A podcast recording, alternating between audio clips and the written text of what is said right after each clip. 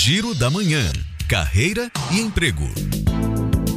A terceira temporada do projeto Concha Negra está confirmada para acontecer entre janeiro e março do ano que vem. Mas os produtores musicais que tiverem interesse em participar da ação já podem realizar as inscrições pelo site da Fundação Cultural até o dia 6 de dezembro.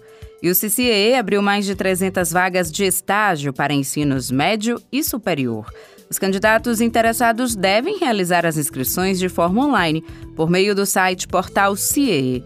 Para isso, o estudante deve identificar o perfil de acordo com cada vaga de estágio e preencher todos os dados solicitados.